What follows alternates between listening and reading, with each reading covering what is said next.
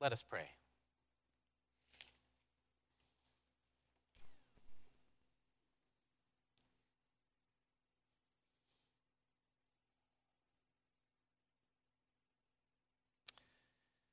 May the words of my mouth and the meditations of all of our hearts be acceptable in your sight. O God, our strength, our rock, and our Redeemer. Amen. So, like I said, today we continue our summer sermon series on hot topics. This week's topic being the idea that we, being free will, the second week of four is free will. Free will being the idea that we human beings have the built in ability to choose between right and wrong actions, the good and the not so good. Now, generally in our culture, we think of free will in one of two ways. The first is what I'll call the generally conservative view. Life is, for the most part, about making the right choices over the wrong ones. And if we make the right choices, then we will succeed. If we don't, then we'll fail. Free will is available to all if we just use it. The second view is what I'll call the generally liberal view. Free will is available to all, yes, but there are things outside of us that keep us from using it our past, our personal circumstances, poverty, unequal distribution of wealth, addiction, intergenerational trauma, racism, you name it. In this view, there is a such thing as free will, but we're only really able to use it once those other factors cease to exist or other oppressions cease. And if you're like me, you can probably see the truth in either view that either of them have something true. In fact, each of us probably falls into a mix of one of those two things, but maybe leans to one direction or the other.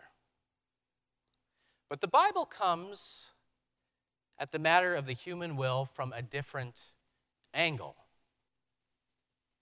Where we see free will as a matter of our personal ability to choose between right and wrong. The Bible sees it as more of a tug of war going on in the human heart. What a great illustration that was out there. You'd think I planned it that way. A competition between two opposing wills with our own will caught in the middle. Two opposing wills and our own will caught in the middle. Our scripture passage for this morning bears witness to this. Our scripture passage from the seventh chapter in Paul's letter to the church in Rome. Now, most scholars believe that the story behind this letter, sorry, um, uh, behind this letter is a uh, bitter conflict between the Jewish disciples of Jesus and uh, Gentile disciples of Jesus, but that historical stuff is not entirely important for us to. I don't even know why I brought up. Why did I bring it up?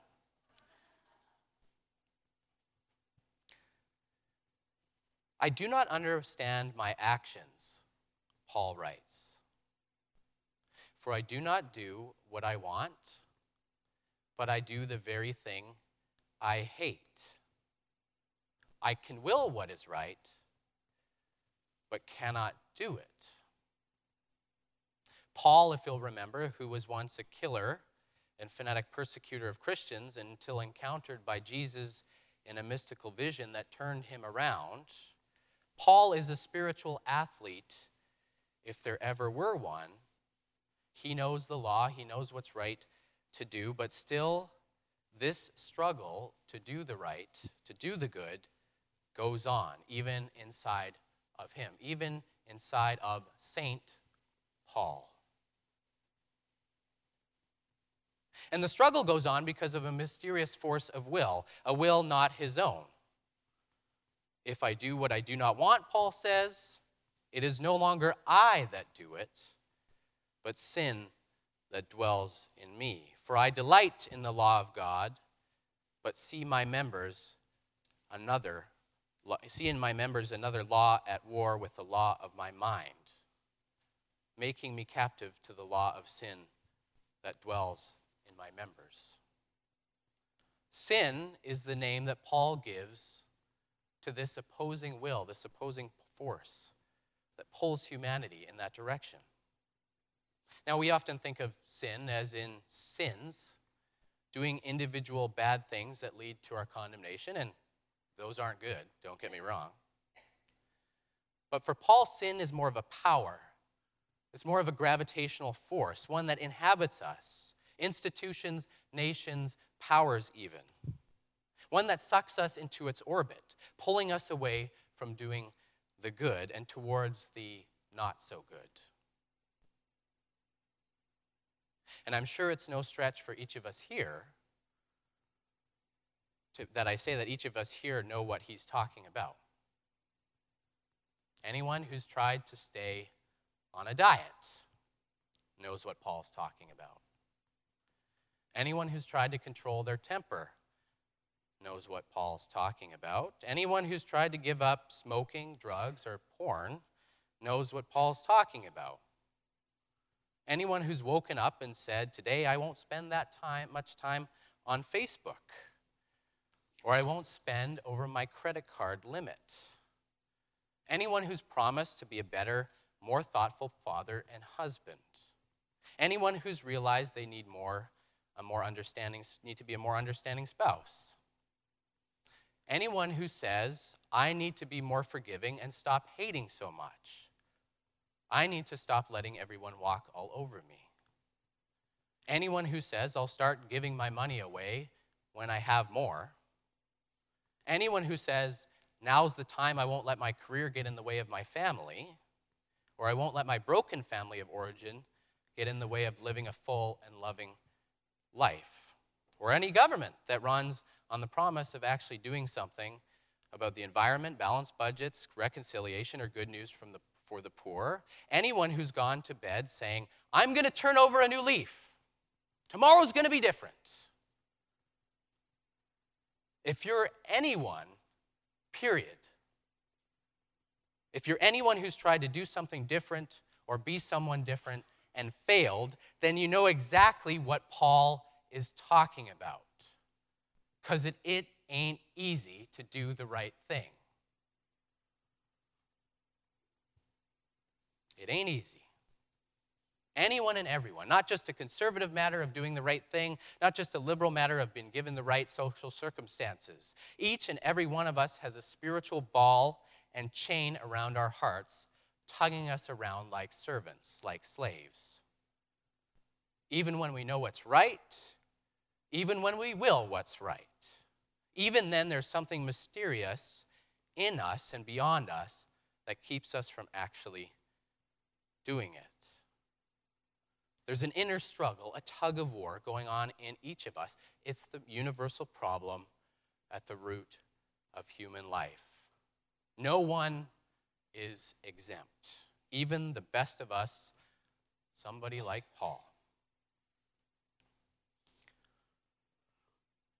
It can be overwhelming. It can be disheartening. We want to sort of step away and say, that's not true. That's not me.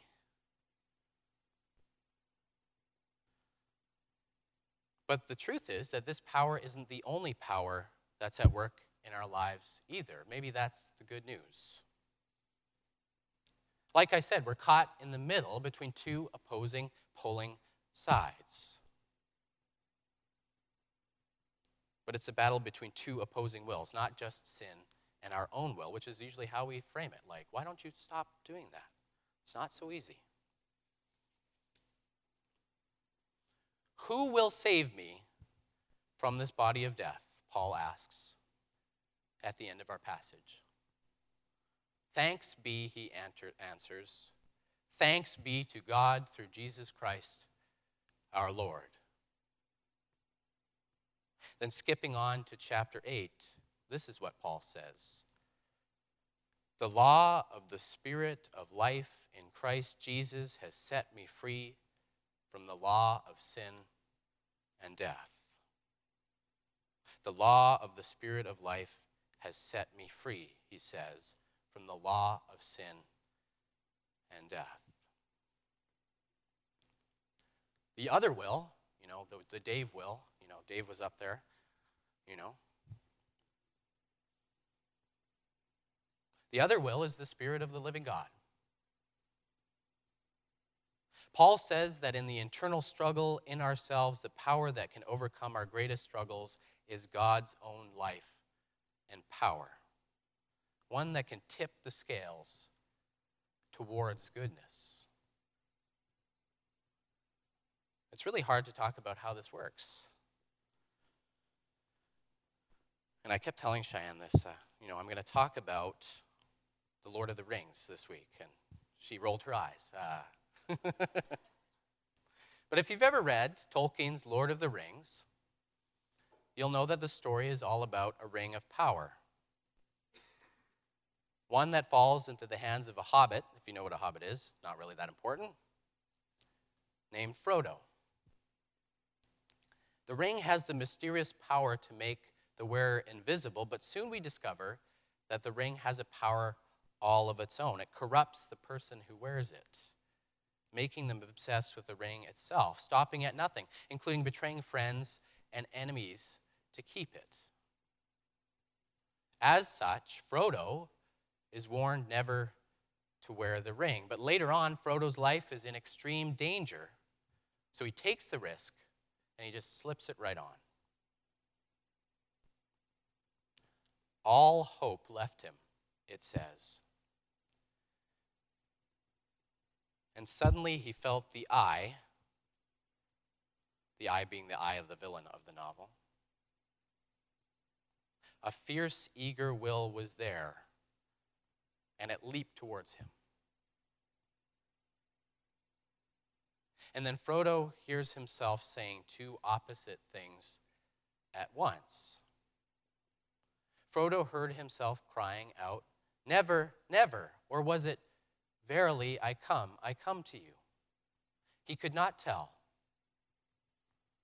Then, as a flash from some other point of power, there came to his mind another thought Take it off, fool. Take it off. Take off the ring. The two powers strove in him. He writhed, tormented. But suddenly, he was aware of himself again.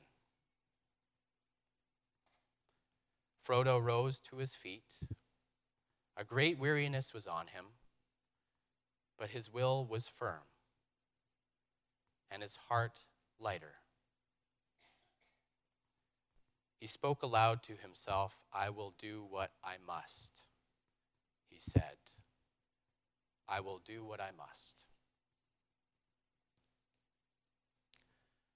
One of my favorite preachers, Fleming Rutledge, says this scene shows us the internal struggle that Paul is talking about. The fierce, eager will of sin that inhabits, holds us back, and is determined to enslave us. But the revelation that comes to him from some other point of power is the power that sets us free for the purpose of goodness. If you've ever experienced a sudden reversal in your life, if you've ever found yourself with the strength to overcome when you thought all was lost, then you have experienced the freedom of Christ through the power of the Holy Spirit, even if you didn't recognize her by name. It's a power that allows us not just to do what we should do, but a power we can cling to that empowers us to do what we must do. In Christ, Rutledge says, in Christ, there's a new will for those whose will is in bondage. Our wills are only truly free when they're given over to God's good will for all creation. When we yield our wills to God's will, that is, to have faith. And when you do this, you'll find room in your heart to love the unlovable, even your enemy. You'll find the ability to seek forgiveness or forgive a friend. You'll find the courage to make peace with your parents or your children or your brother. You'll find the strength to help you give up your drink, drug, or other addiction of choice. You'll find the spiritual muscle to start giving away money out of your abundance instead of being afraid you don't have enough. You'll be able to reach out and help transform a life of despair into a life of hope, or stick out your neck for justice, social justice, or the health of our beloved earth, because that's what a truly free will looks like. One that's aligned with the loving will that undergirds all things. Thy kingdom come, we pray every Sunday, thy will be done. Not mine, thy will be done.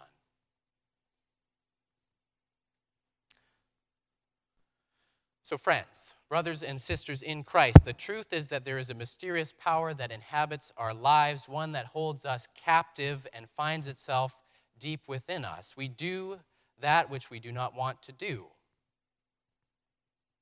We can will what is right, but we cannot seem to do it. But there is another point of power a greater power, one that longs to be welcomed by us, one that when we give our lives over to it, when we yield to it, takes root in us and grows thick and tall as ancient cedar, one that cannot be shaken or moved because it is the very spirit of the living God. And when you turn yourself over to it, you'll find the courage and strength to do not what you should do, but what you must do. Trust in Christ, and your will has been set free. For the law of the Spirit of life in Christ has set you free from the law of sin and death. And for this, Thanks be to God. Amen.